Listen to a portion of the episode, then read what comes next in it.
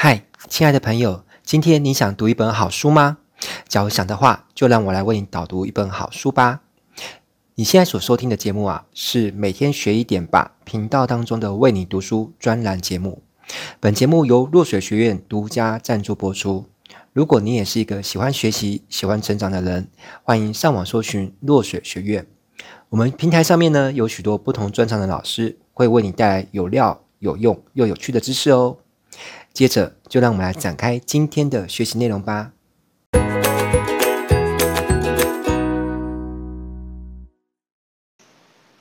今天要来为大家介绍的这本书呢，书名叫做《爱、自由与单独》。那作者呢是奥修。嗯、说起来其实很有意思哦。我从很小的时候，也就是当我还是孩童的时期呢，我就差不多开始接触奥修的一些书籍。这应该是算有点特殊的事情，因为奥修的东西其实并不是那么好懂，而且一般小孩子应该也不会对奥修的东西感兴趣。可是不知道为什么，在我还在年幼的时期，我就有印象家里面有摆奥修的书。在我们家的书柜里面，那我小时候就会开始去翻奥修的书。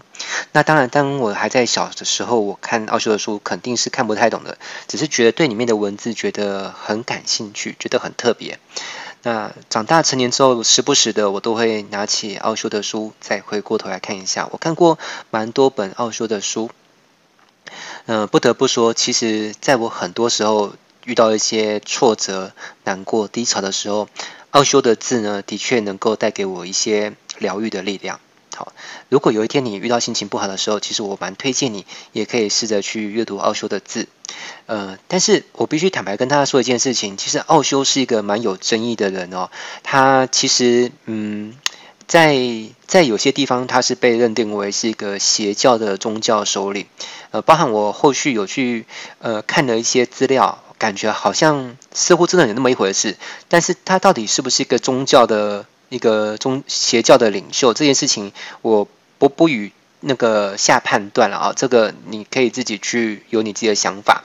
呃，在某些地区，他的言论是被打压的。我只能说，从我因为我接触奥修的方式，并不是参与他的什么宗教的行为，而是单纯只是看他的书。好，所以我不好下定论。我只能说，从我阅读他的文字当中，我觉得他的文字是相当优美的，而且我相信这个人的精神层次的确是来到某些的领域。但是我今天虽然是为大家导读这本书，可是我必须要跟大家讲一件事情。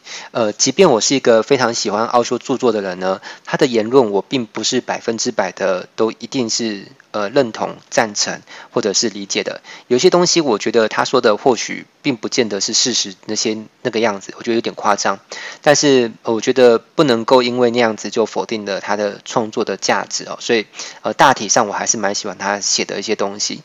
呃，这本书的书名名叫做《爱、自由与单独》。其实光我在书局看到这本书的书名的时候，我就觉得蛮吸引我的，因为我觉得这三个都是我们人一辈子。必须要好好去学习的功课，对吗？呃，不管是爱，还有自由，还有单独，我觉得这都是我们一辈子得要好好去学习的课题。那单独跟孤独是不太一样的，要留意这个字眼的用字遣词。单独跟孤独呢，有着细小的差异。至于到底什么是？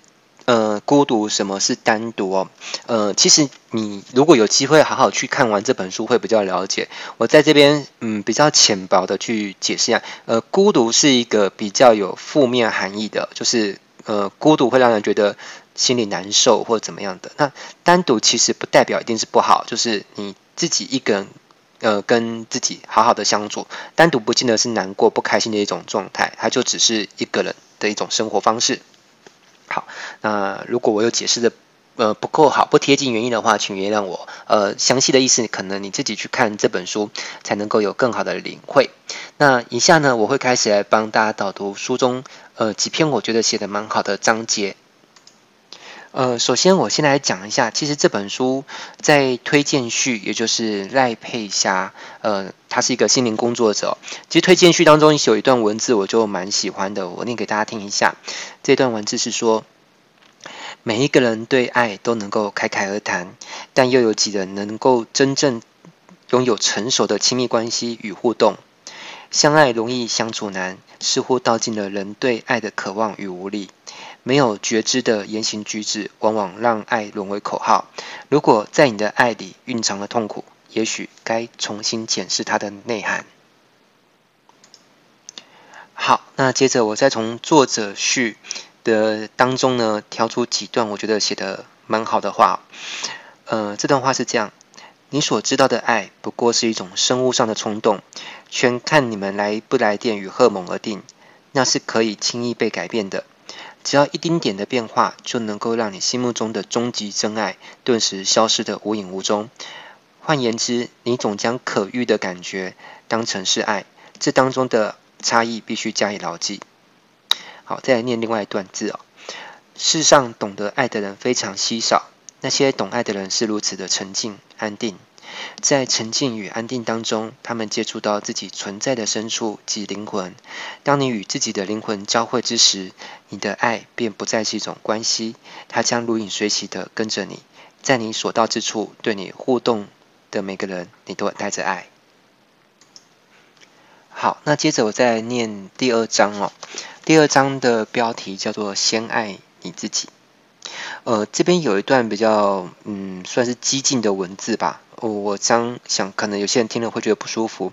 那我一开始也说过了，奥修所有的文字并非我全部都认同或者是能理解的。但是我把这段话呢，还是念给你听。这段话是这样说的：所有的宗教人士与政客全都是寄生虫，为了使你的灵魂软弱无力，他们发现了一则万无一失、保证成功的方法，那就是叫你不要爱你自己。因为一个无法爱自己的人，他也无法爱任何人。这样的教导十分险诈。他们说爱别人的理由是，他们很清楚，如果你不能爱你自己，你就根本没有爱的能力。他们宣扬去爱别人、爱人类、爱神，去爱大自然，爱你的妻子、你的先生、你的小孩、你的双亲，但是别爱你自己。根据他们的说法，爱自己是自私的。他们对自我自爱的谴责，让你以为爱自己是一个罪大恶极的事情。他们的教导看起来很合乎逻辑，像是爱自己是自以为是的表现，爱自己是一种自恋情结。事实并不然，爱自己的人将不会有自我 ego。一个人要是没有先爱自己，就去爱别人，正是那种爱别人的努力，将会创造出自我。传教士、社会改革者、社会服务人员的自我是数一数二的强，这是理所当然的，因为他们以优等人类自居，不是凡夫俗子。只有凡夫俗子才会爱自己，而他们爱别人，爱他们的完美典范神。好，那接下来我再帮大家导读这一页哦。嗯，我必须说这一页有点难理解，它是在第三十四页。好，这一页是第三章，享受以自我为中心。开头是这么说的：如果你不能自私，你也将无法为他人带来任何好处。记住这一点。如果你不自私，你也无法慷慨。唯有一个真正自私的人，才能是不自私的。这件看起来似乎是是矛盾的事情，需要我们加以了解。自私是什么意思？第一个基本条件，你凡事以自我为中心；第二个基本条件，永远以自己的幸福快乐为考量。倘若你是一个以自我为中心的人，你所做的一切都会是自私的。你或许会为他人服务，但这么做只因为你享受去服务，因为你喜爱做这样的事情，你是满心欢喜的。